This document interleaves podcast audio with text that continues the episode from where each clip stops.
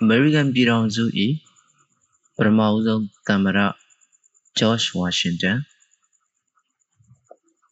ဂျော့ချ်ဝါရှင်တန်ဆိုတာဘာတူလဲ1983ခုနှစ်ခုနှစ်နှစ်ကြာတိုက်ပွဲများဖြစ်ပွားပြီးနောက်စစ်ပွဲသည်နောက်ဆုံးတွင်ပြီးသွားခဲ့လေသည်အမေရိကန်စစ်သည်များကအင်အားကြီးမားသောဗြိတိရှစစ်တပ်ကိုအနိုင်ယူခဲ့ကြသည်ကိုလိုနီနယ်73ခုသည်ယခုဆိုရင် လွတ်လပ်လာခဲ့ကြပြီဗြိတိရှစစ်သည်များအပြည့်တင်ဆောင်ထားသောသင်္ဘောများသည်အင်္ဂလန်သို့ပြန်လည်ခုံမောင်းခဲ့ကြသည်ထိုချိန်ရစပြီးအမေရိကရှိမည်သူကမှဂျော့ချ်ဘရင်ကိုနာခံရန်မလိုတော့ချေစုပေါင်းညီညွတ်သောပြည်내73ခုပါဝင်သည့်နိုင်ငံအသစ်တရပေါ်ထွက်လာပြီးတော့မည်1989ခုနှစ်ပထမအဦးဆုံးတမ္မရရွေးချယ်ရမည့်အချိန်ရောက်လာသောအခါ နံပါတ်1ရွေးချယ်ခံရမည်တို့မှာမည်သူဖြစ်သည်။ဂျော့ချ်ဝါရှင်တန်သာဖြစ်ပါသည်။ဗြိတိရှတို့နှင့်တိုက်ပွဲကာလတစ်လျှောက်လုံးတွင်ဂျော့ချ်ဝါရှင်တန်သည်ထိပ်တန်းဦးစီးဗိုလ်ချုပ်ကြီးတဦးဖြစ်ခဲ့သည်။ဂျော့ချ်ဝါရှင်တန်သည်စစ်သားများကိုအမိန့်ပေး၍စစ်သည်များတိုက်ပွဲဝင်နေကြသည်ကိုစောင့်ကြည့်နေသောဗိုလ်ချုပ်ကြီးမျိုးမဟုတ်ရှိ။သူကိုယ်တိုင်ကိုယ်ကြတိုက်ပွဲတွင်ပါဝင်ခဲ့သူဖြစ်သည်။သို့တစေ ဝါရှင်တန်သည်တစ်ချိန်တစ်ခါမှတန်ရာရခဲ့မှုခြင်းမရှိချေ။သူသည်ရဲတတိရှိသည့်အပြင်ကောင်းဆောင်အူရှိရသောရေးချင်းများဖြစ်သည့်တက်လက်ဖြက်လက်မှုတစ္ဆာရှိမှုယူသားမှုနှင့်မျှတမှုများလည်းရှိသည်ဝါရှင်တန်မပါဘဲစစ်ပွဲကိုအနိုင်တိုက်ခိုက်နိုင်လိမ့်မည်ဟုလူတော်များများကမထင်ကြကြ။တို့ကြောင့်ပထမအဆုံးချိန်တမရရွေးကောက်ပွဲပြုလုပ်ရာတွင်သူအနိုင်ရခဲ့ခြင်းသည်အံ့ဩစရာမရှိခဲ့ကြ။ သို့တော်လည်းတမရဖြစ်ရွေးချယ်ခံရကြောင်းသတင်းကိုသူကြားသိချိန်တွင် မပြောခဲ့ချေ။တကယ်ကိုမပြောခဲ့ပါချေ။သူသည်သူ၏လှပသောအိမ်လေးရှိသည့်ဗာဂျီးနီးယားပြည်နယ်မောင့်ဘာနုံတို့သာပြန်သွားလို့စိတ်ရှိခဲ့သည်။သူသည်အသက်59နှစ်ရှိပေပြီ။ကြံရှိသူသူ့ဘဝကိုသူစနီးမာသာနှင့်သူရဲ့ငယ်ဆုံးကလေးနှစ်ယောက်နှင့်အတူအေးချမ်းစွာနေထိုင်သွားရန်မျှော်လင့်ခဲ့သည် ပထမဦးဆုံးသောတံမရအဖြစ်သူ့ကိုများစွာမျှော်လင့်ထားကြသည်တံမရတဦး၏အဆင့်ကိုမိပါမည်လောဟုဂျော့ချ်ဝါရှင်တန်ကစိုးရိမ်ပူပန်ခဲ့မှုသည်လည်းကျွန်ုပ်တို့အတွက်ထူးခြားစံပြသလိုဖြစ်နေသည်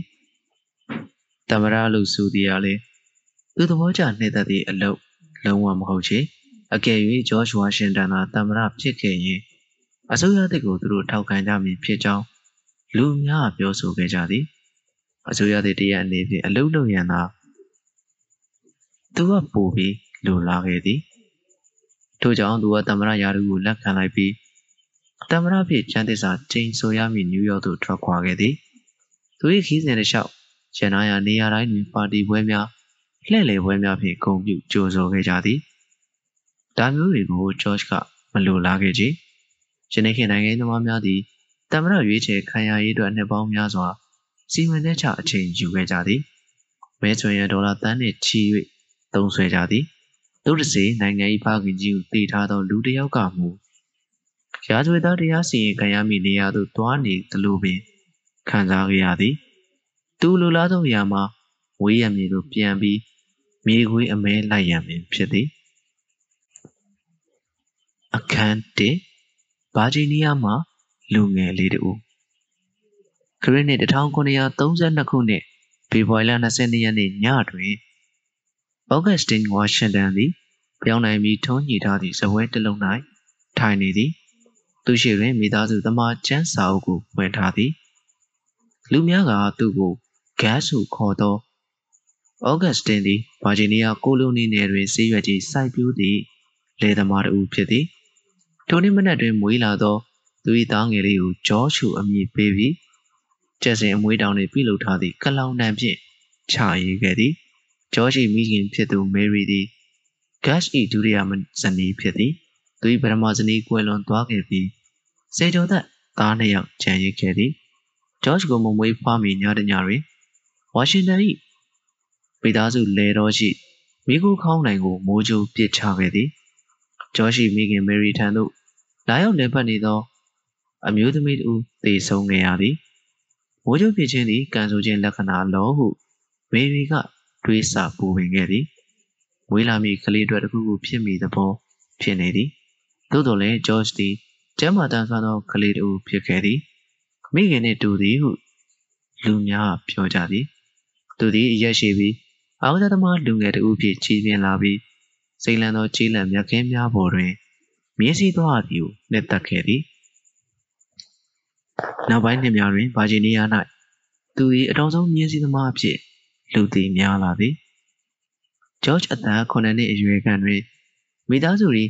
ပါရီလေတော်သို့ပြောင်းရွှေ့ခဲ့ကြသည်ရင်းဒေသသည်ဗာဂျီးနီးယားပြည်နယ်ဖရစ်ဒရစ်ဘတ်မြို့မြစ်တစ်ဖက်ကမ်းတွင်တည်ရှိသည်ထိုအချိန်တွင်ဂျော့ဂျ်၌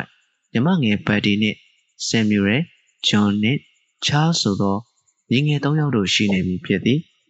ဂျော့ဂျ်နှင့်ဘတ်တီတို့ကိုရုပ်ချင်းဆင်သည်ဟုလူအများကပြောကြသည်ဘတ်တီကြီးမင်းလာသည့်အခါသူ၏ထင်ပေါ်ကျော်ကြသောအကူဖြစ်သူ၏ပုံစံကိုလိုက်လုပ်၍ရည်စရာများပြုလုပ်ခဲ့သည်ဂျော့ဂျ်နှင့်သူဖခင်တို့မိခဲ့သို့ဆက်ဆံရေးရှိကြသည်ဆိုသည့်သတင်းအချက်အလက်များကိုမူကျွန်ုပ်တို့မသိခဲ့ကြကြ။သို့သောတည်ထားသည့်အချက်မှာ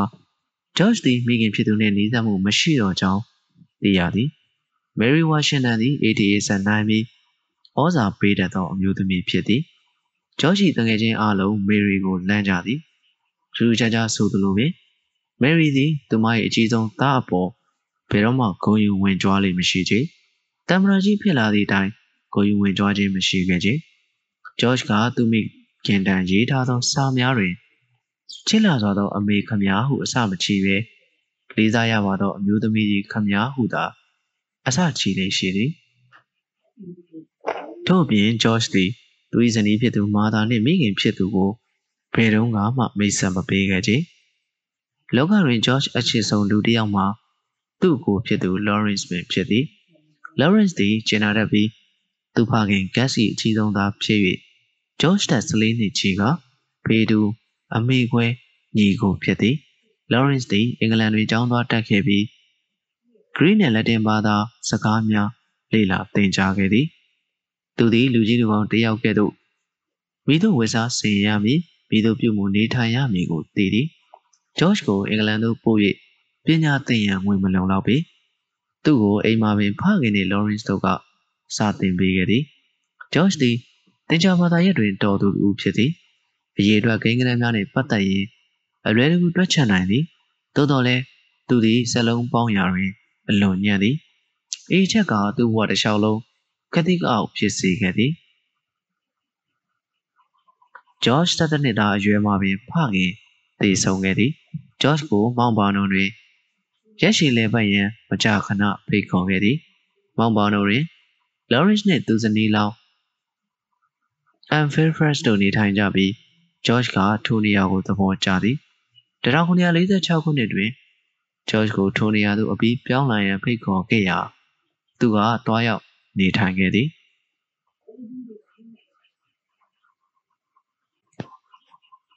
အခန်းနှင့်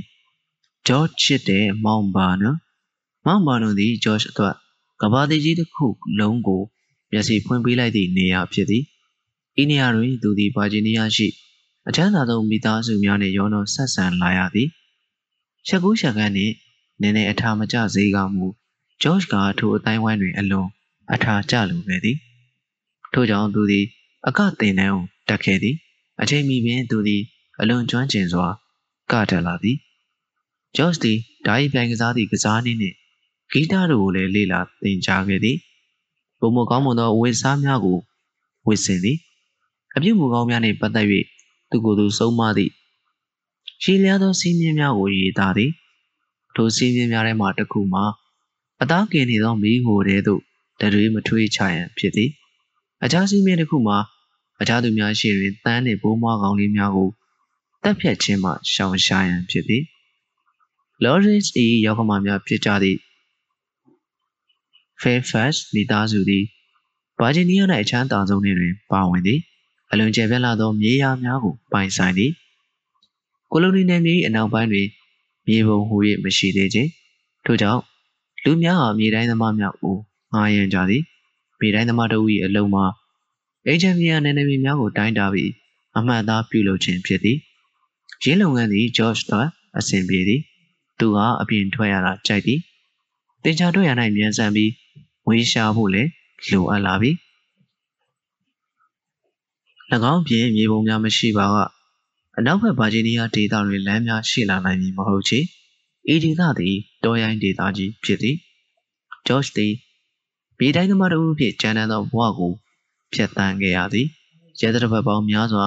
လုပ်ငန်းပြီးသည့်အထိအဝိစားမလဲနိုင်ခဲ့ကြ။အခြားငှားရထားသောဝန်ထမ်းများနှင့်အတူမြေကြီးပေါ်အိတ်ခဲ့ရသည်။ထင်းမီပုံမှွေး၍ဟင်းချက်ခဲ့ရသည်။ရံပြူတတ်သောအိန္ဒိယအုပ်စုများရှင်းလင်းသည့် လမ်းကြောင်းကိုလည်းကြိုးစားရှာဖွေသွားရသည်။ကြည်လင်တောက်ပသောဖြူပြားရောင်မျက်လုံးများနင်းညောသမင်များနှင့်ဂျော့စ်သည်ပခုံးကျဲကျဲလူငယ်တူဖြင့်ခြေပြန်လာခဲ့သည်။မြင်းမီပုံစံစပင်ထားသည်။အရက်၆ပေနှင့်နှစ်လက်မှရှိ၍သူ့အုပ်စုထဲတွင်အရက်အမြင့်ဆုံးဖြစ်သည်သူခြေထောက်နှင့်လက်များကလည်းကြီးမားသည်သူ၏ရုပ်ဆိုးလာသောသွားများမှလွဲ၍သူသည်အလွန်ကျမ်းမှတန်ဆွမ်းသူတူဖြစ်သည် ကံမကောင်းအကြောင်းမလှစွာပင်လော်ရန့်စ်မှမူဆိုးဝါးလာသောကျမ်းမာရေးပြဿနာများရှိသည်။ကျောင်းဆိုသည့်ဝေဒနာပြင်းထန်စွာခံစားလာသည်။ပူရိသောရာသီဥတုကသူ့ကိုယ်အတွက်တတရာရစေနိုင်မည်ဟုသောမျှော်လင့်ချက်ဖြင့်ဂျော့ချ်နှင့်လော်ရင်တို့သည်ဗင်နီဇွဲလားကမ်းခြေရှိဗင်နီဇွဲလားကမ်းခြေအလွန်ရှိဘာဘီဒိုးကျွန်းတို့တင်မောဖြင့်သွားခဲ့ကြသည်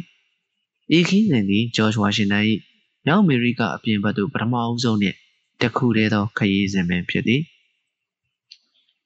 ဝမ်းနည်းစရာပင်လော်ရန့်စ်၏ကျမ်းမာရေးအခြေအနေမှာတိုးတက်ကောင်းမွန်မလာခဲ့ချေဂျော့ချ်ကလည်းရေကြောက်ပေါက်လာခဲ့သည်ရေကြောက်သည်လည်းတည်စေနိုင်သောယောဂဖြစ်ခဲ့သည်ဂျော့ချ်ကအသက်မသေးပဲရှင်ကျန်ခဲ့သည်သို့တော်လည်းလော်ရန့်စ်သည်1952ခုနှစ်တွင်သေဆုံးသွားခဲ့သည်လော်ရန့်စ်ကွယ်လွန်စဉ်အိယာနာဘေးတွင်ဂျော့ချ်ရှိခဲ့သည်လော်ရန့်စ်သေဆုံးမှုသည်ဂျော့ချ်အတွက်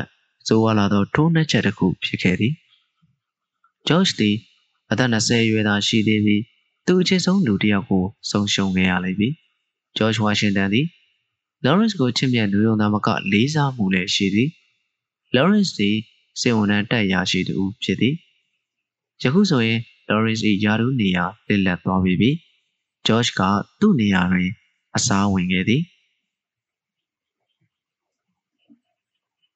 အခန်း3ပြုံမြင့်နှုနယ်စစ်သားငယ်လေး1950ခုနှစ်စောစောပိုင်းကာလဖြစ်သည်အိုဟိုင်းယိုမြစ်တောင်ကြားဒေသနှင့်ပတ်သက်၍ပြည်သစ်နှင့်အမေရိကန်တို့တစ်ချိန်ကစစ်တိုင်နေကြသည်ပြဿနာမှာယူရှင်သည်တန်နိုင်ငံစလုံးကရှင်းနယ်မျိုးထိန်းချုပ်လိုကြသည်ဒုဒေသတွင်ပြည်သစ်ကခံတပ်အများပြားတိစောက်ခဲ့သည်ပြည်သစ်သည်ဗြိတိရှကိုလိုနီနယ်သားများကိုအရှိမကမ်းခြေမှနေ၍ ဝန်းရံပိတ်ဆို့ထားလိုကြသည်ခါတံများကိုချက်ချင်းဆုံးခွာပါဟုပြည်သစ်တို့ကတတိပေးသည့်စာကိုဂျော့ချ်ဝါရှင်တန်ကပို့ဆောင်ပေးခဲ့ရသည်ပြည်သစ်တို့ကမူထိုသတိပေးချက်ကိုလစ်လူရှုခဲ့ကြသည်ဤခီးစဉ်သည်ဂျော့ချ်ဝါရှင်တန်အတွက်အရေးကြီးသောခီးတစ်ခုဖြစ်သည်ဂျော့ချ်သည်လူနှဲငယ်လောက်နဲ့တူဒေါ်ဤမျက်မဲကိုဖျက်၍မိုင်မောင်းထောင်နဲ့ချီသွားခဲ့ရသည်တောင်တန်းတစ်ခုကိုသူဖြတ်ကျော်ခဲ့ရသည် ရေခဲနေသည့်မြစ်ကို ဖောင်ဖြစ်ဖြတ်တန်းခဲ့ရသည်ရေကအလွန်အေးမြပြီးရေဆုံနေသောသူ့ဝေစာများမှာအေးခဲနေသည်သူတစီသူသည်ဘေးကင်းစွာဖြင့်ပြန်လည်ရောက်ရှိလာပြီးသူ၏ရဲစွမ်းတတ္တိအတွက်ယာရုတိုးမြင့်ပေးခန့်ခဲ့ရသည်သူခီးစဉ်နှင့်ပတ်သက်၍သူရေးထားသောစာများသတင်းစာများတွင်ပါလာသည်ဗိုလ်မှူးဂျော့ချ်ဝါရှင်တန်၏နေ့စဉ်မှတ်တမ်းကြောင့်သူသည်ထင်ရှားကြော်ကြားလာခဲ့သည် လာနေငယ်ကြပြီးနောက်အိုဟိုင်းယိုမြစ်တောင်ကြားဒေသသို့ဂျော့ချ်ကိုထပ်မံဆေလွတ်ခဲ့သည်ဤတစ်ချိန်တွင်သူနှင့်တူလူပေါင်း150လိုက်ပါလာခဲ့ကြသည်သူတို့သည်ခန္ဓာတစ်ခုတိဆောက်ရန်ဖြစ်သည်ဗြိတိရှနှင့်ပြင်သစ်တို့မှအတီလင်းစစ်မခင်ကြသေးပေဂျော့ချ်ဝါရှင်တန်၏လူများကပြင်သစ်စစ်သားများနှင့်အမှတ်မတင်စုံမိသောအခါတနတ်တန်တစ်ချက်ထွက်ပေါ်လာခဲ့သည်မိဒီဘက်ကစတင်တိုက်ခိုက်ခဲ့သည် ယနေ့ထိမိသူအားမှအသေးချာမပြောနိုင်သေးချေသို့တော်လည်းဝါရှင်တန်ဘက်မှလူတယောက်မှဆုံးရှုံးခဲ့ခြင်းမရှိဘဲပြည်သစ်စစ်သား10ယောက်သေဆုံးသွားခဲ့သည်သေဆုံးသူများတွင်သူတို့ကောင်းဆောင်ပါဝင်သည်အေးဖြစ်ရသည့်ပြင်သစ်နှင့်ပြည်သစ်ရှာတို့တခေတ်စစ်ပွဲပြစ်ပွားလာစေရန်ပြီးမှုေးပေးလိုက်ခြင်းဖြစ်သည်မကြာမီမှာပင်ပြင်သစ်စစ်သား800ကျော်သည်အိန္ဒိယလူနေစစ်သည်400တို့နှင့်အတူအင်အားလုံး အင်အားနည်းသောဝါရှင်တန်၏တပ်များကိုတိုက်ခိုက်ကြတော့သည်ဝါရှင်တန်ဘက်မှလူတရာခန့်သေဆုံးခဲ့ကြသည်လက်နက်ချရန်မှလွဲ၍သူ့အနေနဲ့ဘာကိုရွေးချယ်ရတော့မည်နည်းသူနှင့်သူလူများသည်စေချင်းသားဖြင့်အဖမ်းမခံခဲ့ကြပါပြီ၎င်းစားသူတို့သည်ခံတပ်ကိုဆွန့်လွတ်ပြီးအိမ်သို့ပြန်ရတော့သည်ထိုရှုံးနိမ့်မှုသည်ဂျော့ချ်ဝါရှင်တန်အတွက်ကြီးမားသောထိုးနှက်ချက်ပင်ဖြစ်ခဲ့ရသည် သူတို့ဟာတစ်လျှောက်လုံးတွင်သူ၏ပုံရိပ်အတွက်ပူပန်ခဲ့ရသည်သူသည်ရဲသားတည်းရှိပြီးဂုံတိတ်ခါရှိသူတို့ဖြစ်လိုသည်တနက်ချခဲ့ရသည့်အဖြစ်သည် သူစိတ်ကိုအနှောက်အယှက်ဖြစ်စေခဲ့သည်တို့တိုင်အောင်ပင်သူ၏ခေါင်းဆောင်မှုအတွက်သူ့ကိုတခါတက်၍ချီးကျူးခဲ့ကြသည်စစ်သည်တို့အတွက်စစ်သည်တို့ဖြစ်သူ၏ဘဝလမ်းကြောင်းအစာပြုခဲ့လိမ့်မည်နောက်တစ်ချိန်တွင်ဂျော့ချ်ဝါရှင်တန်သည်အိုဟိုင်ယိုတောင်ကြားမှ ပြည်သစ်တပ်များကိုမောင်းထုတ်ရန်တာဝန်ယူထားသည့်ဗြိတိရှဗိုလ်ချုပ်ကြီးတဦး၏လက်ထောက်ဖြစ်လာခဲ့သည်ယခုချိန်ထိဝါရှင်တန်သည်အမေရိကန်စစ်သည်များကိုခေါင်းဆောင်ခဲ့သည်အခုဆိုရင်သူသည်ဇေယိုက်ကျမ်းပြီးကြောက်မက်ဖွယ်ကောင်းသောကိုအင်းကြီးအနီးများနှင့်အတူတာဝန်ထမ်းဆောင်ရတော့မည်ကိုအင်းကြီးအနီးများဆိုသည်မှာဗြိတိရှတပ်မတော်သားစစ်သားများကိုတောက်ပြောင်၍ခေါ်သောအမည်ဖြစ်သည်သူတို့ဝစ်ဆင်သောတောက်ပြောင်သည့် အနီရောင်ဝတ်စုံများကိုကြည့်ပြီးခေါ်ဆိုခြင်းဖြစ်သည်ပြည်သူတို့၏ကြီးမားဆုံးခန္ဓာကြီးတစ်ခုကိုတိုက်ခိုက်ရန်အတွက်ဗိုလ်ချုပ်ကြီးကလူဦးရေ2000ပါသောကြီးမားသည့်တပ်ဖွဲ့ကြီးတစ်ဖွဲ့ကိုဖွဲ့စည်းခဲ့သည်။ဥရောပတွင်စစ်တိုက်ကြသည့်ရန်သူတပ်မတော်များသည်ဝင်းမြေထီထီများတွင်တစ်ဖက်နှင့်တစ်ဖက်မျက်နှာချင်းဆိုင်တိုက်ကြခြင်းဖြစ်သည်။တရံမီတရံတန်းစီထားကြသောစစ်သားများသည်ရှေ့တန်းနောက်တန်းမမတ်ချီတက်ကြပြီးအမြောင်များ ပြောင်းရှည်တနက်များဖြင့်ပြစ်ခတ်တိုက်ခိုက်ကြသည်အမေရိကရေတိုက်ခိုက်မှုပုံစံမှာတစ်မျိုးဖြစ်ကြောင်းဝါရှင်တန်ကဗြိတိရှစစ်သားများကိုဗန်ပေါင်းစုံမှရောက်လာကြလိမ့်မည်လူနေအိန္ဒိယများကတစ်တော်ထဲမြတ်မှထွက်လာပြီးတိုက်ခိုက်ကြပေလိမ့်မည်ရန်သူများသည်တပင်များနဲ့ကြောက်တုံးများနောက်တွင်ပုံအောင်နေကြမည်ဟုပြောခဲ့သည်ဗိုလ်ချုပ်ကြီးကဝါရှင်တန်၏စကားကိုနားမထောင်ခဲ့ကြ ဗြိတိရှစစ်သားများသည်သူတို့တိုက်နေကြပုံစံလေ့ကျင့်ထားသည့်အတိုင်းတိုက်ခိုက်ခဲ့ကြသည်စစ်ပွဲရလဒ်မှာဗြိတိရှစစ်သည်များပြင်းပြင်းထန်ထန်ဒုက္ခတွေ့ခဲ့ကြခြင်းဖြစ်သည်ဗြိတိရှစစ်သားများသည်ပုံအောင်နေသောပြည်သစ်နှင့်အိန္ဒိယတပ်ဖွဲ့များ၏အစုလိုက်ပြုံးလိုက်တုတ်တင်ခြင်းကိုခံရတော့သည်မကြာမီမှာပင်ရာနဲ့ချီသောဗြိတိရှစစ်သားများကြာဆုံးခဲ့ရသည်ဂျော့ချ်ဝါရှင်တန်မှမူပြောင်းချေတဲ့နဲ့ကြည်စံ၄ချက်ကသူ့ကိုယ်ဝင်းကြီးကို ဖောက်ထွင်းသွားခဲ့သည်ကြည်စံတစ်ချက်ကြောင့်သူကောင်းပေါ်မှအုပ်ထုံလွင့်ထွက်သွားခဲ့သည်သူစီးနှင်းခဲ့သောမြင်းနှကောင်လည်းကြည်စံထိခဲ့ရသည်သူခန္ဓာကိုယ်ကတော့ကြည်စံမမှန်ခဲ့ကြဗိုလ်ချုပ်ကြီးမှလည်းကံမကောင်းခဲ့ကြဗြိတိရှဗိုလ်ချုပ်ကြီးသည်စစ်ပွဲမှာရသောဒဏ်ရာဖြင့်တေဆုံးခဲ့ရသည်ထို့ကြောင့်ဂျော့ချ်ဝါရှင်တန်သည်ခြေတန်းတပ်ဖွဲ့များအားလုံးကိုဦးဆောင်ရသည်ထိုချိန်ကသူ့အသက်မှာ22နှစ်သာရှိသေးသည်ဂျော့ချ်ဝါရှင်တန်သည် ဝိုင်ယိုမြေတောင်ကြားဒေသတွင်ခိုင်တဲ့80ကျော်စောက်လို့ရန်အတွက်9နှစ်ကြာအချိန်ယူခဲ့ရသည်ဂျော့ချ်ဝါရှင်တန်သည်ပြည်သစ်တပ်များနှင့်ရန်ပြုတတ်သောအိန္ဒိယအုပ်စုများနှင့်9နှစ်ကြာတိုက်ပွဲဆင်နွှဲခဲ့ရသည်ပြည်သစ်နှင့်အိန္ဒိယစစ်ပွဲဟုသိထားသောစစ်ပွဲ၌နောက်ဆုံးတွင်ဗြိတိရှားတို့အနိုင်ရခဲ့သည်ထို့ကြောင့်အမေရိကကိုလိုနီဒေသတွင်နေထိုင်ကြသူများသည်နောက်ဘက်ဒေသသို့လွတ်လပ်စွာတွားရောက်နိုင်ကြပြီး။ ဝါယုမြစ်တောင်ကြားဒေသ၏မြောင်းသာကောင်းသောမြေယာများပေါ်တွင်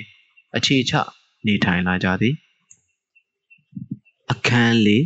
ကျေးလက်ဒေသမှာနေရတဲ့ဘဝဂျော့ချ်ဝါရှင်တန်သည်စစ်ပွဲကိုစိတ်ကုန်စရာတွေတွေ့မြင်ခဲ့ရပြီးလေပြီ။စစ်တပ်ကိုယ်ကအုပ်ချုပ်မှုကိုဂျော့ချ်ကစွန့်လွတ်ပြီးဗာဂျီးနီးယားသို့ပြန်သွားခဲ့သည်။သူ့ကိုလော်ရင်ဆန်လီးတယ်လည်းကွယ်လွန်ခဲ့သည်။အသက်ရှင်ကျန်ရသောသားသမီးတဦးမှမရှိသေး။ ထို့ကြောင့်မောင်ပါနောင်မှအိမ်ကြီးကိုဂျော့ချ်ဝါရှင်တန်ကပိုင်ဆိုင်လာခဲ့သည်။ကြံရှိသည့်သူ့ဘဝတစ်ချောင်းလုံးတွင်အရင်ကြီး၌ပင်အေးချမ်းချမ်းနေထိုင်သွားလိုသည်။ကာဝဲတစ်ခုတွင်ဂျော့ချ်သည်ကလေးနှစ်ယောက်မိခင်အလွန်ချမ်းသာသောလင်းသည်မုတ်ဆိုးမတဦးနှင့်တွေ့ဆုံခဲ့သည်။သူ၏အမည်မှာမာသာကက်တစ်ဖြစ်သည်။မာသာသည်ပူပူဝါးဝါနှင့်နှွေးထွေးသော အပြုံးရှိသူဖြစ်သည်။ဂျော့ချ်သည်ကျွမ်းသည့်လူများကိုလည်းမာသာသိသည်။ သူတို့နှစ်ဦးစလုံးကျေးလက်ဘဝနေထိုင်မှုကိုလုံလာသည်အဖက်ဖက်ကသူတို့နှစ်ဦးလိုက်ဖန်နေကြသည်ငါတော့သဘောကျလက်ခံတော့တဲ့အဖို့တွေ့ခဲ့ပြီဟု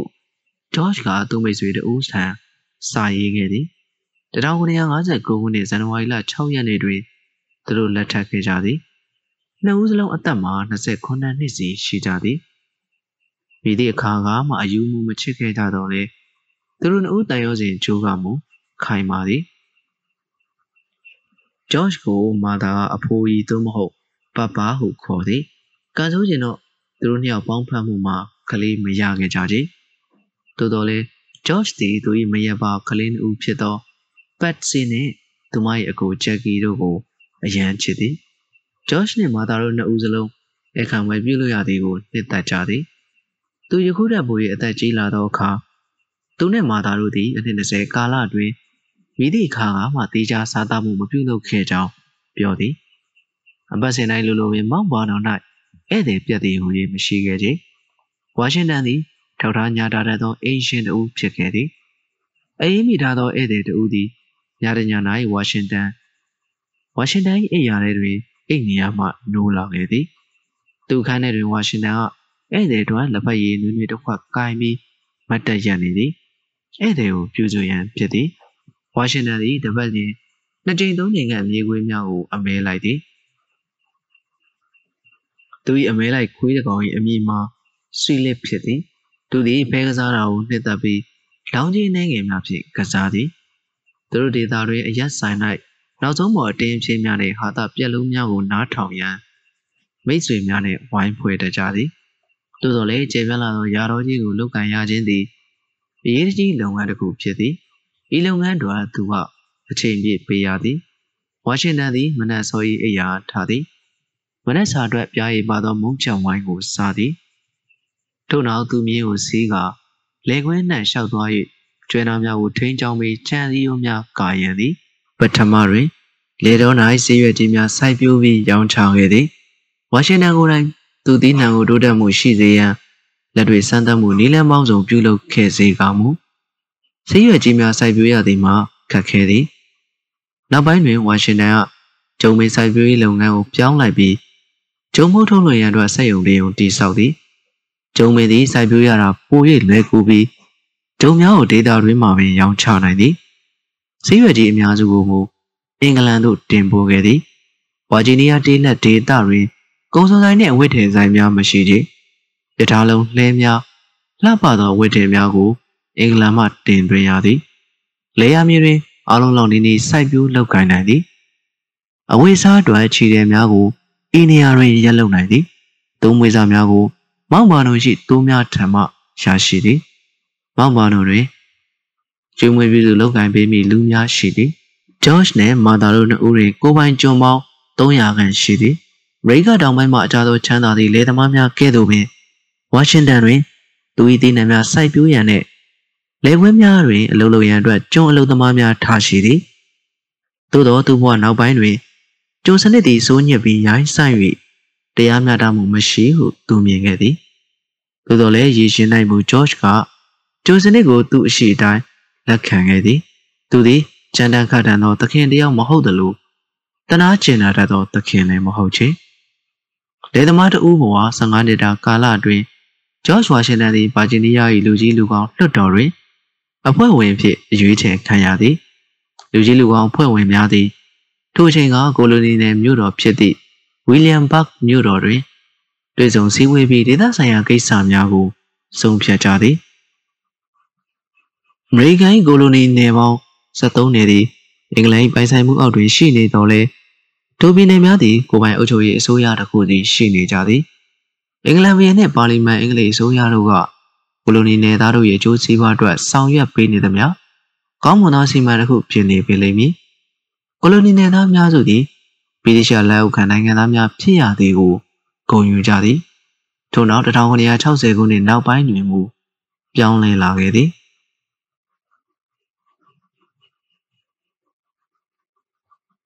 အခန်းကခွဲထွက်ကြပြီ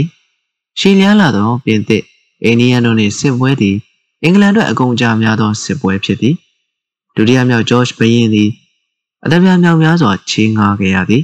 စစ်ပွဲမှာအမေရိကန်ပြည်ပေါ်တွင်တိုက်ခဲ့ရသောစစ်ပွဲဖြစ်သည်အင်္ဂလန်ကအနိုင်ရရှိတော်လဲဗြိတိရှစစ်သည်တထောင်ကိုပြင်သစ်များကကျူးကျော်လာပါကတိုက်ခိုက်ရန်အမေရိကတွင်ထားရှိခဲ့ရသည်1963ခုနှစ်တွင်ဒုတိယမြောက်ဂျော့ချ်ဘယင်၏မြည်တော်တတိယမြောက်ဂျော့ချ်ဘယင်နန်းတက်လာသည် ကိုလိုနီနယ်များကစစ်ပွဲကုန်ကြစိတ်များပေးရန်ဆုံးဖြတ်ခြင်းသည်ပြတ်တမှုရှိသည်ဟုဘယင်သစ်ကယူဆခဲ့သည်တို့တပြားဝင်ပေးရရနိုင်မည်သည်အခွန်အကောက်ဖြင့်ရနိုင်သည်1965ခုနှစ်တွင်အင်္ဂလိပ်ပါလီမန်ကဒဇိကောင်းဥပဒေတရက်ပြဋ္ဌာန်းခဲ့သည်ကိုလိုနီနယ်များတွင်အမျိုးမျိုးသောစာချုပ်စာတမ်းများနှင့်ရောင်းကုန်ပစ္စည်းများတွင်ဒဇိကောင်းကတ်ထားကြရမည်ဒေသစာများ contract စာချုပ်များ college diploma ဘွဲ့ကတ်များနှင့်လက်ထက်လိုင်းစင်များအားလုံးသည်လည်းဒဇိကောင်းမပါရင်အတိမဖြစ်ချေသတင်းစာများနှင့်ဖဲတုံများတွင်လည်းအခွန်ဒဇိကတ်ကြရသည်ဒဇိကောင်းတန်ဖိုးမှာများစွာမမြင်မာတော့လေကိုလိုနီနယ်သားများဒေါသအမျက်ထွက်ခဲ့ကြသည်အခွန်ကောက်တဲ့ကိုပြဋ္ဌာန်းရန်ဒေသခံဆိုးရများအတွက်နည်းလမ်းတစ်ခုသာရှိသည်ဒေသဆိုင်ရာဆိုးရများသည်ကိုလိုနီနယ်များကရွေးချယ်သောပုဂ္ဂိုလ်များဖြင့်ဖွဲ့စည်းထားခြင်းဖြစ်သည်သို့သော်လည်း ပါလီမန်လွှတ်တော်မှမူမိုင်3000အကွာတွင်ရှိနေသည်ဒိုပါလီမန်တွင်ကိုလိုနီနယ်သားများဘာဝစနာမှမရှိပါချေပါလီမန်လွှတ်တော်အမတ်တဦးတယောက်မျှကိုလည်းရွေးချယ်ခံရခြင်းမရှိချေလွှတ်တော်အမတ်များကိုလည်းမဲပြီးထုတ်ပယ်ခွင့်မရှိချေအတ္တလန်တိသမုဒ္ဒရာ၏တစ်ဖက်ကမ်းမှာရှိသောဘယင်နှင့်ပါလီမန်တို့အတွက်မျှတာပါသည်ဆိုခြင်းသည်အမေရိကရှိကိုလိုနီနယ်သားများအတွက်လုံးဝမျှတာမှုမရှိခြင်းပဲဖြစ်သည်။ဒဇိကောင်းဥပဒေနှင့်ပတ်သက်၍ ဂျော့ချ်ဝါရှင်တန်ဘယ်ဘက်ကရည်တည်မည်သည်။သူကထိုဥပဒေကိုမှားသည်ဟုယူဆသည်။သို့တော်လည်းကန့်ကွက်ဆန္ဒပြမှုတွင် သူမပါဝင်ခဲ့ချေ။1966ခုနှစ်တွင်ဒဇိကောင်းခွန်ဥပဒေကို ပါလီမန်ရပ်ဆိုင်းခဲ့ရသည်။အဘဲကြောင့်ဆိုသောဒေါသထွက်နေကြသောကိုလိုနီနယ်သားများကဗြိတိရှကုန်ပစ္စည်းများကိုဝယ်ယူခြင်းမပြုတော့သောကြောင့်ဖြစ်သည်နောက်တစ်နှစ်မှာပင်ဗြိတိရှပါလီမန်က စက်ကူအိမ်တုပ်စေးမှန်ခဲသက်ထုနှင့်တပတ်ချောက်ပစ္စည်းများပေါ်အခွန်စည်းကျက်၍ကိုလိုနီနယ်သားများကိုအတင်းကျပ်ပေးဆောင်စေသည်ထိုပစ္စည်းများအားလုံးကိုအင်္ဂလန်မှတင်သွင်းရသည်ယခုတဖန်အမေရိကတွင်စန့်ကျင်ကန့်ကွက်ပွဲများကြောင့်လက်ဖက်ချောက်မှလွဲ၍ကုန်ပစ္စည်းများပေါ်အခွန်စည်းကျက်မှုကိုရပ်ပစ်ခင်ရသည်လက်ဖက်ချောက်ပေါ်အခွန်စည်းကျက်မှုသည်အရေးကြီးသည်ဟုမထင်ရပေသို့တော်လည်းလက်ဖက်ရည်သည် ကိုလိုနီနယ်များတွင်အလွန်လူကြိုက်များသောပစ္စည်းဖြစ်သည်တခါတရံလူများကတရက်တွင်လက်ဖက်ရည်15ခွက်ခန့်တောက်တကြသည်လက်ဖက်ချောက်ပေါ်အခွန်စည်းကျက်မှုကြောင့်ဂျော့ချ်ဝါရှင်တန်အပါအဝင်လူတိုင်းကိုဒေါသဖြစ်စေခဲ့သည်လက်ဖက်ချောက်ပေါ်အခွန်ပေးဆောင်မိအစားဂျော့ချ်ကကော်ဖီကိုပြောင်းတောက်သည်နောက်ဆုံးမှာအခွန်စည်းကျက်မှုကြောင့်ဂျော့ချ်သည်အင်္ဂလိပ်တို့လက်အောက်ခံနေသားအဖြစ်မှ သူ၏ခံစားချက်ကိုပြောင်းလဲခဲ့သည်ကိုလိုနီနယ်များကိုပါလီမန်၏ထိန်းချုပ်မှုသည်တရားမျှတမှုမရှိဟုယူဆခဲ့သည်ထိန်းချုပ်မှုရပ်ဆိုင်ရမည်ကိုလိုနီနယ်သားများသည်သူတို့ခွင့်ရေးကိုကာဝယ်ရန်လက်နက်ကိုအသုံးပြုဖို့မတုံဆိုင်တဲ့ကြောင်းဂျော့ချ်ကသူ့တငယ်ချင်းတယောက်ထံစာရေးသားခဲ့သည်အခွန်စည်းချက်မှုလှိုင်းခဲ့ရမတိုင်မီကကိုလိုနီနယ်များသည်တနေ့နဲ့တနေ့ညညဆူစင်းမှုအနှဲငယ်သာရှိသည်ကိုလိုနီတစ်ခုစီက သူတို့ကိုပိုင်သေးချာနေမြေအဖြစ်နှင့်ကိုပိုင်အကျိုးစီးပွားသည်လည်းတတိတခြားဟုယူဆခဲ့ကြသည်ယခုတော့အခွန်စည်းချက်မှုအပေါ်ဒေါသဖြစ်မှုကကိုလိုနီနယ်များကိုစူးစီးပေးခဲ့ပြီးသူတို့ကိုညီညွတ်စေခဲ့သည်ဘော့စတွန်မြို့တွင်လက်ဖက်ရည်ပါတီပြဿနာဖြစ်ပြီးနောက်အင်္ဂလန်ကဘော့စတွန်မြို့ရှိလူများကိုနှိပ်ကွပ်ခဲ့သည်စိတ်ကမ်းကိုပိတ်လိုက်ပြီးဒေသအစိုးရကိုလည်းပိတ်ပင်ခဲ့သည်ဗြိတိရှစစ်သားများကိုဆေးလွတ်ခဲ့သည် မြို့တွင်တွင်မိသည့်လူသုံးကုန်ပစ္စည်းများမှမတင်သွင်းရသလိုတင်ပို့မှုလည်းမပြုလို့ရချေစီးပွားရေးလုပ်ငန်းများရပ်ဆိုင်းသွားရသည်စားသောက်ကုန်များရှားပါလာသည်နိုင်ငံသားများကလက်ဖက်ချောင်းများဖျက်ဆီးပြစ်မှုတို့ရုံကြီးပေးရန်ညှင်းဆိုခဲ့ကြသည်နောက်ဆုံးတွင်သူတို့အားလုံးသူတို့အခွင့်အရေးများအတွက်ရက်တီလာခဲ့ကြသည်ဂျော့ချ်ဝါရှင်တန်အပါအဝင်အခြားကိုလိုနီနယ်များရှိလူများကလည်း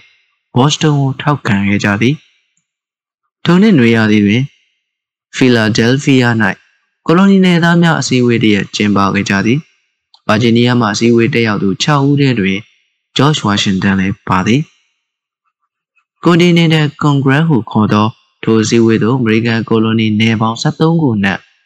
12ခုမှကိုယ်စားလှယ်များတက်ရောက်ခဲ့ကြသည်ဂျော်ဂျီယာပြည်နယ်ကအစည်းအဝေးမတက်ရန်ဆုံးဖြတ်ခဲ့သည်ယခုထက်ဒီမြေသူကမှအင်္ဂလန်မှခွဲထွက်ရေးအကြောင်းမပြောကြသေးပေ အခြေအနေတိုးတက်ကောင်းမွန်လာမည်ဟုသူတို့မျှော်လင့်ခဲ့ကြသည်သို့တော်လည်း1985ခုနှစ်မေလတွင်ဒုတိယ Continental Congress ကျင်းပခြင်းတွင်မူသဘောထားမှာအကြီးအကျယ်ပြောင်းလဲသွားခဲ့သည်မက်ဆာချူးဆက်ပြည်နယ်ရှိအချို့သောမြို့များတွင်ကိုလိုနီနယ်သားများနှင့်ကိုအင်းဂျီနီအင်္ဂလိပ်စစ်သားများတို့သည်တိုက်ပွဲများဖြစ်ပွားနေပြီပြီအမေရိကန်များတည်ဆုံကြသည်နောက်ပြန်လှည့်စရာလည်းမရှိတော့ချေကိုလိုနီနယ်သားများကလွတ်လပ်ရေး လိုချင်ကြသည်ဒုတိယကွန်တီနန်ကွန်ဂရက်ကစစ်ပွဲတဲ့ပြင်ဆင်ရန်စတင်ခဲ့သည်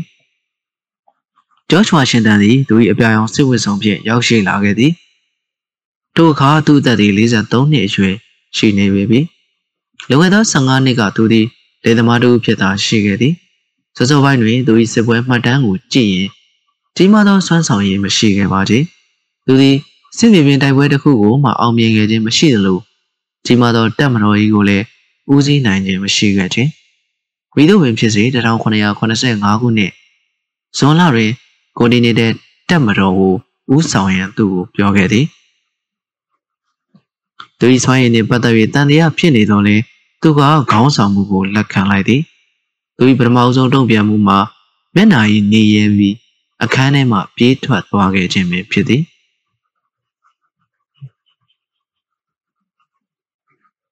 အခန်း6ဩဇာရှိဗိုလ်ချုပ်ကြီးဖြစ်လာသည့်ဝါရှင်တန်အမေရိကန်လွတ်လပ်ရေးစစ်ပွဲသည်1985ခုနှစ်မှ1983ခုနှစ်ထိကြာမြင့်ခဲ့သည်တကယ်တော့စစ်ပွဲမြေကဲ့သို့ပြီးဆုံးသွားခဲ့သည်ကိုလူတိုင်းသိသည်ကိုလိုနီနယ်သားများစစ်ပွဲအနိုင်ရခဲ့ကြသည်သို့တော်လည်းစစ်ပွဲဖြစ်ပွားနေခြင်းကာလအတွင်းမြေကဲ့သို့ရလိုက်ဖြစ်ပေါ်မည်ဆိုသည်ကိုမူမည်သူမှမသိခဲ့ကြပေတကယ်တော့အင်္ဂလန်နှင့်ဆန့်ကျင်တိုက်ခိုက်ရာတွင် ကိုလိုနီနယ်သားများ၌အခွင့်အလမ်းအလွန်နှဲပါသကဲ့သို့ထင်ရသည်ဝါရှင်တန်ဦးဆောင်သောကွန်တီနင်တယ်တပ်မတော်သည်အလေးချင်းမရှိဘဲစစ်ပွဲသို့ဝင်ခဲ့ကြခြင်းဖြစ်သည်စစ်သားများသည်လူငယ်များဖြစ်ကြပြီးဆင်းရဲ၍ပညာမတတ်သူများဖြစ်ကြသည်အခြားရွေးချယ်စရာလမ်းနှဲပါ၍လူခလောက်အစားလူချင်းကြသောကြောင့်အများစုမှာစစ်ထဲဝင်ကြခြင်းဖြစ်သည်စစ်သားရေအတွက်မှလည်းရည်သည့်အခါမှလုံလုံလောက်လောက်မရခဲ့ချေ သူတို့နေရသည့်အခြေအနေများကလည်းစိုးဝါလာသည်အမြဲတမ်းဆိုလိုပင်ခေရန်မိကြောင့်သို့မဟုတ်စားစရာဝတ်စရာအဝတ်များကလည်းလုံလောက်စွာမရရှိချေစစ်သားများသည်လာပေါင်းများစွာလာစာမရဘဲနေခဲ့ရသည်စစ်ပွဲသည်တစ်နှစ်ပြီးတစ်နှစ်ကြာရှည်လာသည်နှင့်အမျှစစ်တပ်၏လိုအပ်ချက်များအတွက်ငွေကြေးရရှိရန်ပို၍ပို၍ခက်ခဲလာကြောင်းဝါရှင်တန်သိလာရသည်ဖိလိချဗိုလ်ချုပ်ကြီးများနှင့်နှိုင်းရှင်မာက ဝါရှင်တန်၌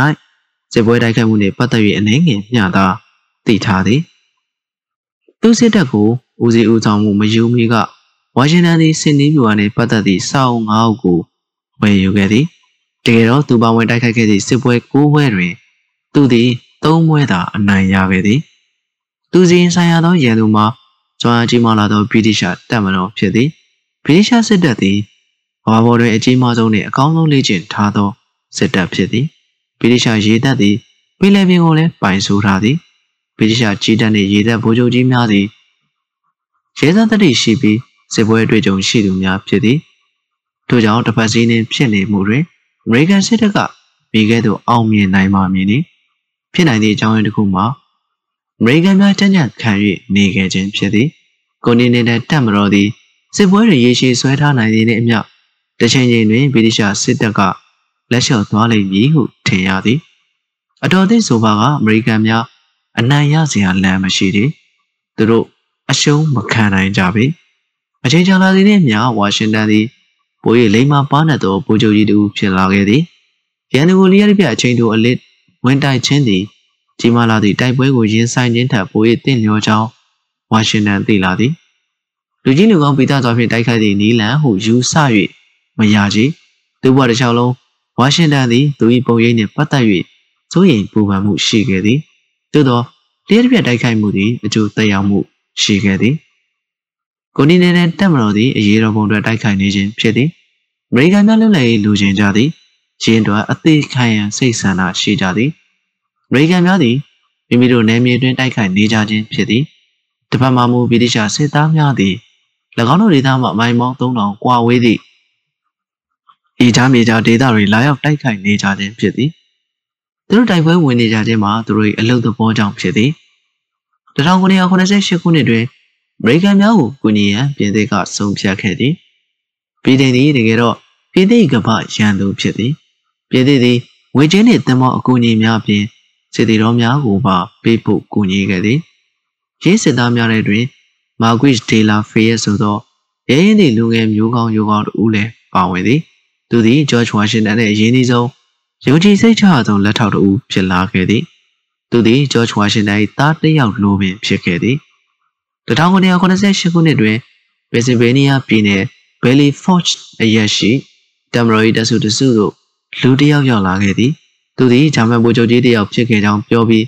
သူ့နာမည်မှာ Pharaoh von Stuyven ဟုခေါ်သည်သူသည်ဗိုလ်ချုပ်ကြီးမဟုတ်သလိုဘာရွန်မျိုးသားတူလည်းမဟုတ်ချေ သူသည်16နှစ်အရွယ်ကလေးကစစ်သားတူဖြစ်ခဲ့ပြီးစစ်သားများကိုမြေကဲ့သို့လေ့ကျင့်ပေးရမည်ဆိုသည့်အကြောင်းအားလုံးသိထားသည်ဖန်စတိုင်ဗင်ကဝါရှင်တန်၏လူများကိုတပ်ဖွဲ့လိုက်အလုံးလုံးစင်ရန်တင် जा ပေးခဲ့သည်ကြောက်လန့်ဆိုရနေပါစေမိမိတငယ်ချင်းများကြာဆုံးနေပါစေတိုက်ပွဲကိုဆက်လက်တိုက်ခိုက်ကြရန်စစ်တီတော်များကိုသူကတင် जा ပေးခဲ့သည်ဘာရွန်ကြောင့်ကိုနေနေတဲ့တပ်မတော်သည်ပွေးပေးမြဲသောစစ်တပ်ဖြစ်လာခဲ့သည် စစ်ပွဲအောင်မြင်ရန်အထောက်အကူဖြစ်ခဲ့သည်အခြားရန်မှတ်တဲ့ပူပြီးအရေးပါဆုံးဖြစ်နိုင်လောက်သည့်အချက်မှာဂျော့ချ်ဝါရှင်တန်သည်စစ်ပွဲအောင်နိုင်ခဲ့မှုအရင်းငံကြောင့်အရင်းငံအကြောင်းတရားတစ်ခုဖြစ်နေသည်ကျုံနေမှုကြုံတွေ့ရစေကမူတာမန်စစ်သည်များသည်သူ့ဘော်ရင်ယုံကြည်မှုရှိခဲ့ကြသည်ခြေလျားလာသောစစ်ပွဲကာလအတွင်းဗြိတိရှတပ်မှုဗိုလ်ချုပ်ကြီး၄ဦးအပြောင်းအလဲလုပ်ခဲ့ကြသည်အမေရိကန်များအတွက်မှမူဝါရှင်တန် တအူးရဲသာဖြစ်သည်အလုံးကမူသူကိုပုံတည်ရှိတန်မကြီးတအူးကဲ့သို့တည်ထားကြသည်သူသည်အေးစေးတည်ငြိမ်ပြီးခတ်တီတီနေတတ်၍သူ၏စစ်သည်များနဲ့လည်းရင်းနေနေအကျွမ်းဝင်မှုမရှိခဲ့ကြ။သူတို့နဲ့ရေးစရာမောစရာလည်းမပြောခဲ့ကြ။သို့တော်လည်းသူသည်စစ်သည်များကိုအမြဲတမ်းလေးလေးဆဆဆက်ဆံသည်။သူသည်မွေးရပါခေါင်းဆောင်လူဖြစ်ခဲ့ပြီးလူများကလည်းသူ့ဘောအလွန်သစ္စာရှိကြသည်။တခါတရံတွင်ဂျော့ချ်ဝါရှင်တန်သည် စူပါလူသားတဦးလောက်နီးပါးကဲ့သို့ထင်ရသည်။သူသည်ကြောက်လန့်ဆိုးရည်သည့်အမှုရာတစ်ခါမှမပြခဲ့ကြ။စစ်ပွဲ၏ထိတ်လန့်တုန်လှုပ်ဖွယ်ရာများကသူ၏ကျမ်းမာရေးသို့မဟုတ်တည်ငြိမ်မှုကိုမြည်သည့်အခါကမှထိခိုက်မှုမရှိခဲ့ခြင်းအမှန်တော့ဖျားပိမှုများအများပြားပင်ရှိခဲ့သည်လူရိအတံများသူ့လက်ထဲတွင်ရှိသည်မှာစစ်မြေပြင်တွင်သာမကပေဝါရှင်တန်တွင်အဆုံးမရှိသောပြဿနာတရက်မှာသူ့လူများကိုအစဉ်ပြေအောင်ဝစ်စားနှင့် စားနပ်ရိက္ခာမထောက်ပံ့ပေးနိုင်ခြင်းပင်ဖြစ်သည်ဖီလာဒဲလ်ဖီးယားတွင်ရှိသောကွန်ဂရက်လွှတ်တော်တွင်လည်းဝေကြီးထောက်ပံ့ရန်နှင့်စစ်ရအားဖြစ်တင်ပေးရန်အာဏာဩဇာမရှိခဲ့ကြ။ကြာရှည်လာသောစစ်ပွဲဖြစ်လာသည့်အတွက်ဝေကြီးတောက်ဖတ်ရန်ပိုလိုနီနယ်များရှိဒေသဆိုင်ရာအစိုးရများကလည်းအခုံများကိုတိုးမြင့်ကောက်ခံလို့စိတ်မရှိကြကြ။ဝါရှင်တန်သည်ဗိုလ်ရေးကြီးမားသောအခြေအနေကိုမြင်ခဲ့သည်။ထိုစစ်ပွဲသည်လွတ်လပ်ရေးအတွက်စစ်ပွဲတစ်ခုဖြစ်သည်။ သို့တော်လည်းအကယ်၍ကိုလိုနီနယ်များကအင်္ဂလန်ထံမှလွတ်မြောက်ခါလွတ်လပ်ရေးရရှိခဲ့ရင်နောက်ပိုင်းဘာဖြစ်သွားမည်နည်း။အေးရနဲ့ပတ်သက်၍ဝါရှင်တန်သည်များစွာစဉ်းစားခဲ့သည်အကယ်၍နိုင်ငံတစ်ခုမွေးဖွားလာပါကထိုနိုင်ငံသည်ခိုင်မာသောဗဟိုအစိုးရတစ်ဖွဲ့ရှိရမည်ဟုသူယုံကြည်လာသည်သူ၏တပ်မတော်တွင်ဩဇာအာဏာရှိသောတပ်မှုတယောက်လိုအပ်တဲ့ကဲ့သို့ကိုလိုနီနှင့်အသီးသီးဖြင့်ဖွဲ့စည်းထားသောနိုင်ငံတစ်ခုတွင်လည်းခိုင်မာသောခေါင်းဆောင်တို့လိုအပ်မည်ဟု ဝါရှင်တန်ကယုံကြည်ခဲ့သည်။ဤခေါင်းဆောင်သည်ဘယင်တစ်ပါးမဟုတ်ပဲရွေးချယ်တင်မြှောက်ခံရသောခေါင်းဆောင်ဖြစ်ရမည်။အခန်းခွန်အခက်ခဲပေါင်းစုံကြုံတွေ့နေရသည့်ကာလစစ်ကာလတွင်တိုက်ပွဲများစုသည်နယူးယောက်နယူးဂျာဆီနှင့်ပင်ဆယ်ဗေးနီးယားပြည်နယ်တို့၌ဖြစ်ပွားခဲ့သည်1988ခုနှစ်ဆောင်းရာသီနှောင်းပိုင်းကာလတွင်ကိုနီနေတဲ့တပ်မတော်သည်နယူးယောက်ပြည်နယ် ဆာရာတိုဂါ၌အရေးပါသောအောင်မြင်မှုကိုရခဲ့သည်တရင်ကောင်းကိုကြားသိရပြီးနောက်ဂျော့ချ်ဝါရှင်တန်သည်သူစစ်သားတစ်သောင်းကိုဦးစီးပြီးပင်ဆယ်ဗေးနီးယားရှိအနောက်ဘက်ဒေသသို့ခြေတက်ခဲ့သည်စစ်ပွဲများပြန်လည်စတင်ပြီးနေဦးရာသည့်တိုင်အောင်ပင်သူတို့သည်တဲစခန်းများတည်ဆောက်ခဲ့ကြသည်ဘယ်လီဖော့ထူခေါ်သောနေရာကိုစခန်းချရန်သူကရွေးချယ်ခဲ့သည်ဤနေရာမှနေပြီးခုခံရန်လွယ်ကူသည်တချို့များကလည်းဖီလာဒဲလ်ဖီးယားနီနာတွင်ရှိသော ဗီရှားစစ်တပ်များကိုမျက်ခြေမပြတ်စောင့်ကြည့်နိုင်သည် Valley Force တွင်လာနေချီ၍ကြာမြင့်ခြင်းသည်စစ်သည်များအတွက်အနာယူရန်နှင့်အားပြန်မွေးရန်အချိန်ရခဲ့ကြသည်သို့တော်လည်းရာသီဥတုမှာဆူဆူရွာရွာအေးလာခဲ့သည်စစ်သားများဆောက်လုပ်ခဲ့သည့်တဲစခန်းများတွင် အပူဓာတ်မရခဲ့ကြ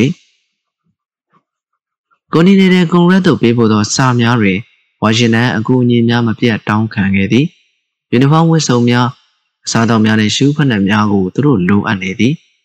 တအီးတကြီးကြီးမချေမနက်ပြောနေမှုရပ်ပြရန်ဝါရှင်တန်ကိုပြောခဲ့သည်စစ်သည်များအတွက်ဘလောက်ဆိုးဝါးခဲ့သနည်းများစွာသောစစ်သည်များ၏ဝစ်စားများမှာစုပ်ပြတ်နေကြသည် အချို့မှာအဝစ်စားပင်မရှိသေး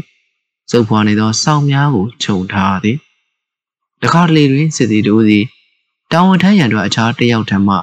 ယူနီဖောင်းအစုပ်တစ်ထည်ကိုငှားဝတ်ကြရသည်ရှူဖနက်ရှိသောအရာရှိများကလည်းခြေထောက်ကိုနှင်းမကိုက်စေရန်ဖနက်တွင်သို့ဝီစကီရံများလောင်းထည့်ကြရသည်တမယူစစ်သားများမှမူတခါတရံဖနက်မပါခြေမလာဖြင့်သွားကြရသည်သူတို့ခြေထောက်မှာသွေးများနှင်းနဲ့ကျနေသည်ကိုမြင်ရကြောင်းဝါရှင်တန်သိခဲ့ရသည်အချို့စစ်သားများ၏အေးခဲသောခြေထောက်များမှာညိုပုတ်လာပြီးဖြတ်တောက်ပြစ်ကြရသည် ရင်းများအတွက်လည်းအစာမရှိခြင်းရင်းများလည်းလဲချသေးဆုံးကုန်သည်စစ်သည်များအတွက်စားစရာလုံလောက်မရှိခြင်းစစ်သည်များသည်အသားတုံးတုံးကိုပင်မကတ်ရဘဲဖြတ်သန်းခဲ့ရသောနေရများရှိသည်အစာငတ်မွလူနေပါရှိခဲ့ကြသည်မာသာသည်အမြဲတမ်းလူလိုပင်စောင်းရသည့်စကမ်း၌သူခင်မောနှင့်အတူနေထိုင်ရန်ရောက်ရှိလာသည်လူတိုင်းကသူ့ကိုလေဒီဝါရှင်တန်ဟုခေါ်ကြသည်မာသာသည်သွေးမြင်ရရင်မနေနိုင်မထိုင်နိုင်ဖြစ်ပြီး တနတ်တန်ကြားရင်အထိတ်တလန့်ဖြစ်တတ်ကြောင်းပြောတန်ကြားသည်တို့ဖြစ်စေကမူထိုနေရာ၌သူရှိနေခြင်းသည်သူ၏ခင်မွန်ဝါရှင်တန်နှင့်စစ်သည်များအတွက်များစွာအတိတ်ပဲရှိကြောင်းသူသိသည် Valley Forge တွင်မာသာသည်နောက်ကျမ်းဖြစ်သူများကိုယူနီဆိုင်စောင့်ရှောက်ပေးပြီးလက်ဆောင်များဝေငှပေးခဲ့သည်သူဖြစ်စေကမူစစ်သည်လေးပုံတစ်ပုံ2500ခန့်သည်ယောဂါကြောင့် တည်ဆုံးခဲ့ရသည်။ပို၍ပင်ဆိုးဝါးလာသောအရာမှာ Belly Force တွင်ဒုက္ခခံရမှုများသည်မလူလားအပ်သောအခြေအနေများဖြစ်ခဲ့သည်။ Pennsylvania ရှိလေသမားများသည်မကြသေးမီကပင်သီးနှံများရိတ်သိမ်းခဲ့ကြသည်။ထိုနှစ်ကသီးနှံအထွက်ကောင်းသောနှစ်ဖြစ်သည်။သူတို့အနေနဲ့စစ်သည်များကိုစားနပ်ရိက္ခာနှင့်အဝတ်အစားများထောက်ပံ့ပေးမည်ဆိုရင်ပေးနိုင်သည်။သို့သော်လည်းပုံမအများဆုံးများရရှိရေးအတွက်ဗြိတိရှားတို့ကို ရောင်းချခဲ့သည်။ Bailey Forge ၌ထိလန့်စရာဖြစ်နေချိန်တွင်နောက်တစ်နေ့ကျ Morris Town ရှိဆောင်းရာသီစခန်း၏အခြေအနေများမှလည်းပို၍ဆိုးဝါးလာခဲ့သည်။စစ်သားများထွက်ပြေးကြသည်။ဖျားနာသောစစ်သားများအများပြားသည်လည်းတေလူမျိုးပါဖြစ်နေကြသည်။ဝါရှင်တန်၏တပ်မတော်ကြီးသည်လည်းဒူဝင်ရား၈000ခန့်သို့ကျဆင်းသွားပြီး၎င်းတို့နှင့်တိုက်ပွဲဝင်နိုင်သည့်စစ်သားဥယျာဉ်မှာ3000သာရှိသည်။ဒုနှစ်နွေရာသီတွင်တရင်စုံများပို၍ကြားလာရသည်။ တောင်ကာရိုလိုင်းနားရှိချာလက်စတန်မြို့သည်ဗြိတိရှတပ်များလက်သို့ကျသွားသည်။ထို့နောက်တွင်ဂျော်ဂျီယာပြည်နယ်ဆာဗန်နာ၌အမေရိကန်တို့ရှုံးနေခဲ့သည်။ထို့နောက်ဆောင်းရာသီတွင်ရဲရင်သောယုံကြည်စိတ်ချရသည့်ဗိုလ်ချုပ်ကြီးတဦးဖြစ်သည့်ဘီနီတက်အာနိုလ်သည်ဗြိတိရှတို့ဘက်သို့ကူးပြောင်းခဲ့သည်အာနိုလ်သည်ငွေမတ်၍ထိုကဲ့သို့ဗတ်ပြောင်းခဲ့ခြင်းဖြစ်သည်၎င်းကိုအမေရိကန်သမိုင်းတွင်အဆိုးအဝါဆုံးသစ္စာပေါက်တအူးဖြင့် ယနေ့တိုင်ယူဆထားကြသည်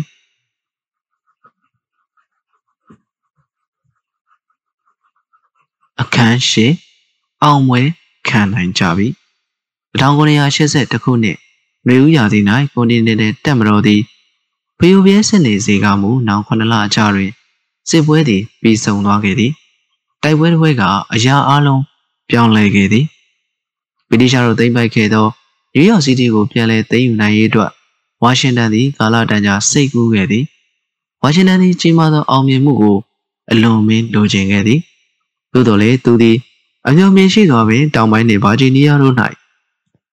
အောင်မြင်မှုရရှိအာယုံစိုက်ထားတော်သည်ဗြိတိရှားတို့၏တမှုဗိုလ်ချုပ်ကြီး Lord Charles Con Wallace သည်မကြသေးမီကပင်သူ၏တပ်မတော်တစ်ခုလုံးကိုဗာဂျီးနီးယားရှိ York Town သို့ရွှေ့ပြောင်းခဲ့သည် ထိုနေရာသည်ကျုံးဆွယ်အသွင်ဖြစ်နေသည်ဆိုလိုရင်းမှာသူ၏တမတော်သည်ရေချောင်းမှသုံးဘတ်သုံးတန်ဝိုင်းပတ်ခံနေရခြင်းဖြစ်သည်အမေရိကန်တပ်မများကပင်လယ်ဘက်သို့ဦးတည်ခုံမောင်းနေချိန်တွင်ပြင်သစ်ရေတပ်အုပ်စုကလည်းသူတို့နှင့်ပူးပေါင်းလာခဲ့သည်ပြင်သစ်စစ်သားများနှင့်ကျုံးဆွယ်ထိတ်ဆုံးတွင်တပ်များပူးပေါင်းအင်အားဖြည့်ရန်ဝါရှင်တန်ကစစ်သည်2000ပို့လုပ်ခဲ့သည်စုစုပေါင်းဝါရှင်တန်တွင်တပ်အင်အား2100ရှိနေပြီးဗြိတိရှဗိုလ်ချုပ် ကုန်းဝါလက်တွင်စစ်သည်အင်အား9000ခန့်သာရှိသည်ကုန်းဝါလက်တပ်မတော်မှာအရေးအတွက်ရအင်အားမမျှသည့်အပြင်အဖက်ဖက်မှဝိုင်းဝန်းပိတ်ဆို့ခံနေရသည်ဗြိတိရှတပ်များချောင်းပိတ်ထောင်ချောင်းမိလေပြီစစ်ပွဲကစတင်ဖြစ်ပွားခဲ့သည်အော်တိုဝါ19ရက်တွင်ဒရဇက်ထိုးနှက်တိုက်ခိုက်မှုရှေးရမြောင်နေ၌ဗိုလ်ချုပ်ကြီးကွန်ဝေါလစ်လက်လက်ချခဲ့သည်နှစ်ရက်ကြာတွင်ဂျော့ချ်ဝါရှင်တန်သည် သူ့ချစ်တော်မြေနယ်ဆန်၏ကြောကုန်းမော်တွင်ထိုင်လျက်စစ်ရှုံးပိဋကစစ်သားများအားယော့တောင်းမှထွက်ခွာသွားနေပုံကိုစောင့်ကြည့်ခဲ့သည်ထိုအောင်မြင်မှုသည်စစ်ပွဲ၏အဆုံးသတ်ဖြစ်သည်ကိုဝါရှင်တန်ထိုအချိန်ကမသိခဲ့ကြ။သို့သောစစ်ပွဲကပြီးဆုံးသွားခဲ့သည်။အမေရိကန်များလွတ်လပ်ရေးရခဲ့ကြပေပြီ။ဗြိတိန်နဲ့အမေရိကန်ပြည်ထောင်စုတို့ပြင်သစ်နိုင်ငံပါရီမြို့တွင်သဘောတူစာချုပ်တရလက်မှတ်ရေးထိုးနိုင်ရန်နှစ်နှစ်ကြာခဲ့သည်။ သဘောတူစာချုပ်ချုပ်ဆိုကြောင်းသတင်းကြားပြီးပြီးချင်းဂျော့ချ်ဝါရှင်တန်သည်သူ့တပ်မတော်ကိုမဖွဲခွာမီနှုတ်ဆက်စကားပြောကြားခဲ့သည်ပထမသူသည်တာမန်စစ်သည်များကိုနှုတ်ဆက်ခဲ့သည်သူတို့ဝါရှင်တန်ကမျိုးချစ်ညီကိုများဖွဲ့ဟုခေါ်ခဲ့သည်ဒေါက်တာလာကြာတွင်ဝါရှင်တန်တွင်သူ့အရာရှိများကိုနယူးယောက်စီးတီးရှိ Frozen Tavern ဆိုင်တွင်တွေ့ဆုံခဲ့သည်ဝါရှင်တန်သည်မျက်ရည်များပင်မစင်နိုင်လောက်အောင်ဖြစ်ခဲ့ရသည် အိန္ဒိယတွင်ရှိနေကြသည့်လူများသည်နှစ်ရှည်စစ်ပွဲတစ်လျှောက်သူနှင့်တူလက်တွဲခဲ့ကြသူများဖြစ်ကြသည်အရာရှိတဦးချင်းသူရှိရကလက်ဆွဲနှုတ်ဆက်ပြီးပါးပြင်ကိုနမ်းကြသည်ဂျော့ချ်ဝါရှင်တန်သည်စစ်တပ်မှနှုတ်ထွက်ခဲ့သည်1983ခုနှစ်ခရစ်စမတ်အကြိုညတွင်သူသည်အိမ်သို့ပြန်ရောက်လာသည်သူ့ကြိုးစိုးရန်မာသာကမောင်ပါနိုအိမ်မှာစောင့်နေသည်လေယာလုတ်ကိုပြန်လို့ရန်နှင့်ကျန်သည့်သူ့ဘဝအချိန်များကိုဗာဂျီးနီးယား၌ပင်အခြေချနေထိုင်ရန် စီစဉ်ခဲ့သည်သူသည်အသက်52နှစ်ရှိခဲ့ပြီဖြစ်၍အနားယူရန်အချိန်ရောက်ပေပြီအခန်းကိုအသစ်ဆက်ဆက်ပေါ်ပေါက်လာသောနိုင်ငံတနိုင်ငံဂျော့ချ်ဝါရှင်တန်သည်သူချစ်သောဗာဂျီးနီးယားတွင် ပြန်လည်နေထိုင်လျက်ရှိသည်စစ်ပွဲတစ်လျှောက်လုံးနာမည်ရခဲ့သလိုပင်ဝါရှင်တန်သည်ထင်ပေါ်ကျော်ကြားဆုံးလူတစ်ယောက်ဖြစ်နေသေးပင်မောင်ဘာနုံတို့ဧည့်သည်များကလည်းအမြဲတမ်းအဆက်မပြတ်လာနေကြသည် လူတိုင်းလူလူကသူ့အကုံတည်းရှိလူကြီးလူကောင်းတယောက်နေနဲ့ဂါရဝပြုခေါ်ခဲ့ကြသည်ဘေးယာကဝါရှင်တန်ကိုအနားယူနေရမှဆွဲထုတ်ခဲ့သည်။နိုင်ငံသည်လည်းစံတော်ဝါရက်ကန်ရက်ကန်ဖြစ်နေသည့်အချိန်အစိုးရသည်လည်းအားပြော့သောအစိုးရဖြစ်နေသည်။အစိုးရ၌အခွန်ကောင်များကောက်ခံရန်သို့မဟုတ်ကုန်သွယ်မှုကိုချုပ်ခံရန်နဲ့နိုင်ငံနယ်နိမိတ်များကိုတတ်မှတ်ရေးတို့တွင်ဩဇာအာဏာမရှိကြ။ ဤကိစ္စသည်သူ့အတွက် ABC လိုရှင်းလင်းနေကြောင်းနိုင်ငံတစ်ခုတွင်ပို၍ခိုင်မာစွမ်းအားကြီးသောအစိုးရတရဲ့လိုအပ်ကြောင်းသူကပြောခဲ့သည်ဖီလာဒဲလ်ဖီးယားမြို့၌1989ခုနှစ်တွင်ကျင်းပပြုလုပ်သောရေလာကန်တရက်၌ဖွဲ့စည်းအုပ်ချုပ်ပုံအခြေခံဥပဒေတရက်ကိုရေးဆွဲခဲ့သည်ထိုဖွဲ့စည်းပုံ၌ဝါရှင်တန်မျှော်မှန်းခဲ့သောအစိုးရအမျိုးအစားကိုအသေးစိတ်အစည်းအဝေးများရေးဆွဲခဲ့သည်အာဏာ၃ရက်ရှိရပါမည် ထံပြသောတမရတူဥပဒေပြဋ္ဌာန်းသည့်ကွန်ဂရက်လွှတ်တော်ဥပဒေများသည့်တရားမျှတမှုရှိမရှိကိုစီစဉ်နိုင်ရန်တရားရုံးချုပ်တစ်ခုတို့ရှိရမည်မိသည့်အာဏာပိုင်ဖွဲ့စည်းပိုင်းကမှအာဏာကိုတရားလို့ရယူကျင့်သုံးမှုမရှိရပေ။သမရယာရုအတွက်ပထမအဆုံးချိန်ရွေးကောက်ပွဲမစမီကပင်ဂျော့ချ်ဝါရှင်တန်အနိုင်ရလိမ့်မည်ကိုလူတိုင်းကသိထားနေကြသည်။ထိုချိန်ကရွေးကောက်ပွဲစနစ်သည်ယနေ့ခေတ်ရွေးကောက်ပွဲစနစ်နှင့်မတူကြ။ ပြည်နယ်သီးသီးမှမဲဆန္ဒပေးမည်လူများကိုရွေးချယ်ရသည်။တဦးလျင်မဲဆန္ဒနှစ်ခုပေးရသည်။လူတိုင်းကဂျော့ချ်ဝါရှင်တန်ကိုမဲပေးခဲ့ကြသည်။ထို့ကြောင့်သူသည်တမရဖြစ်လာခဲ့သည်ဂျွန်အဒမ်က34မိနစ်ဖြင့်ဒုတိယတမရဖြစ်ခဲ့သည်တမရရွေးခံရသည့်တရင်ကိုဂျော့ချ်ဝါရှင်တန်က1989ခုနှစ်ဧပြီလ14ရက်နေ့တွင်ကြားသိခဲ့ရသည်နောက်နေ့ရက်ကြာတွင်ယာယီမြို့တော်ဖြစ်သည့် နယူးယောက်စီးတီးသို့ထွက်ခွာလာခဲ့သည်ထိုနေရာတွင်သူသည်တမရရာသူလက်ခံရယူပေမည်စိုးရိမ်မှုကြောင့်သူတွင်စကားပင်ထုတ်ပေါ်ပြောကြရန်မရှိကြောင်းဝါရှင်တန်ကပြောခဲ့သည်သူသည်ခြေရာလိုက်နေရန်မရှိသောမြေပေါ်တွင်လမ်းလျှောက်နေရသည်သူဆိုလိုသည့်သဘောမှာသူတွင်ခြေရာလိုက်နေရမည်လမ်းကြောင်းမရှိကြောင်းကိုဆိုလိုသည်အဘဲကြောင့်ဆိုသောရခင်ကတမရဟူ၍မရှိခဲ့သောကြောင့်ဖြစ်သည် ဂျော့ဂျ်ဝါရှင်တန်သည်ဖက်ဒရယ်ခမ်းမရှိလာတောင်ဆောင်၌တမရဖြင့်ကျမ်းသစ္စာကျိန်ဆိုခဲ့သည်ကျွန်ုပ်သည်အမေရိကန်ပြည်ထောင်စု၏တမရယာရုတာဝန်ကိုသစ္စာရှိစွာဖြင့်ထမ်းဆောင်သွားပါမည်ကျွန်ုပ်သည်အမေရိကန်ပြည်ထောင်စု၏ဖွဲ့စည်းအုပ်ချုပ်ပုံအခြေခံဥပဒေကိုကျွန်ုပ်၏စားဆောင်ရေးအကောင်းဆုံးဖြင့်ထိန်းသိမ်းကာကွယ်စောင့်ရှောက်သွားပါမည်ဟုကျွန်ုပ်လေးနက်ကြီးကြီးစွာကျမ်းသစ္စာကျိန်ဆိုပါသည်ဟုဂျော့ချ်ဝါရှင်တန်ကပြောခဲ့သည်နောက်တွင်အမေရိကန်ပြည်ထောင်စုတမ္ပရာတိုင်းသည် အလားတူကျမ်းသစ္စာကိုပင်ရွတ်ဆိုကြသည်အစာပိုင်းတွင်တမ္ပရာကြီးကိုမိခဲ့သို့ခေါ်ဆိုရမည်ဆိုသည်ကိုပင်ပြည်သူကမှမသိခဲ့ကြခြင်းဂျွန်အဒန်က his relative highness လို့ခေါ်ရန်အကြံပြုသည်အခြားသူများကလည်း his majesty သို့မဟုတ် majesty ဟုခေါ်ရန်အကြံပြုကြသည်ဝါရှင်တန်ကမူသူ့ကိုဘယင်းတစ်ပါးကဲ့သို့ခေါ်ရသည့်အခေါ်အဝေါ်များမကြိုက်ခဲ့ခြင်းနောက်ဆုံးတွင်သူက Mr. President ဟူသောစကားလုံးကိုသာခေါ်ရန်ဆုံးဖြတ်ခဲ့သည်တမရ၏အလုပ်တောင်းပေါ်မှာ George Washington သဘောပေါက်နားလည်ထားသည့်အတိုင်းများမြောင်လာသည်တမရသည်နိုင်ငံခြားရေး policy ကိုတာဝန်ခံရသည့်အတိတ်ပင်မှာအမေရိကန်ပြည်ထောင်စုကအခြားနိုင်ငံများနှင့်မိခဲ့သို့ဆက်ဆံပြီးဆိုသည့်သဘောဖြစ်သည်တမရသည်ကွန်ဂရက်လွှတ်တော်သို့ဘတ်ဂျက်တစ်ခုတင်ပြရသည်အစိုးရဖွဲ့စည်းလုပ်ငန်းဆောင်တာလုပ်ကိုင်ရန်ငွေကြေးတောင်းခံရခြင်းဖြစ်သည် တမရသည်အရေးကြီးသောပြဿနာများနှင့်ပတ်သက်၍သူကိုအကြံပေးရမည့်သူများဖြင့်ဝန်ကြီးဖွဲ့ကိုရွေးချယ်ခံထားရသည်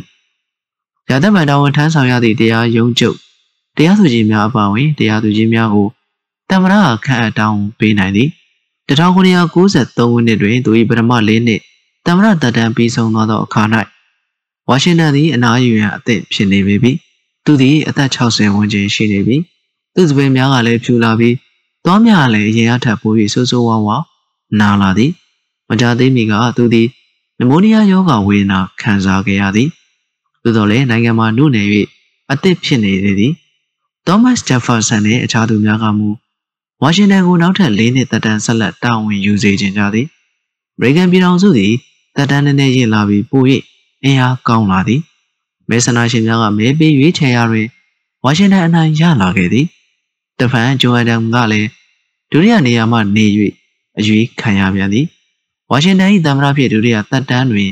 အစာရရပင်ကျင်းနဲ့အားရစရာမရှိခဲ့ပါကြီးလေသမားများ၏ခဏတာပုံကန်ထားကြောင်းမှုဖြစ်ခဲ့သည်ပြောင်းဆန်များအပေါ်အခွန်စည်းချက်မှုကိုမပေးလို့၍စုပူအောင်ကြွားခဲ့ခြင်းဖြစ်သည်ဝါရှင်တန်သည်ဗြိတိရှားတို့နှင့်သဘောတူစာချုပ်တစ်တစ်ခုကိုလည်းသဘောတူခဲ့သည်ထိုချက်ကြောင့်လူများမနှစ်သက်ခဲ့ကြသည်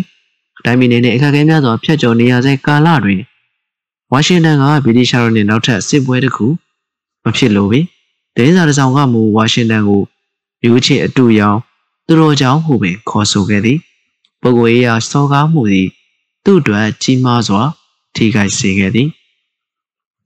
ဝါရှင်တန်သည်သူ့အတွက်ပျော်ရွှင်ကြည်နူးမှုအရာဆုံးသောအလုပ်တစ်ခုမှာမြို့တော်တဲ့အတွက်စီမံချက်ပြုလုပ်နေရခြင်းပင်ဖြစ်သည်ပထမနယူးယောက်မြို့တွင်မြို့တော်တည်ဆောက်ခဲ့ပြီး နောက်တွင်ဖယ်လာဒီဖီယာနိုင်တည်ဆောက်ရန်ဖြစ်သည်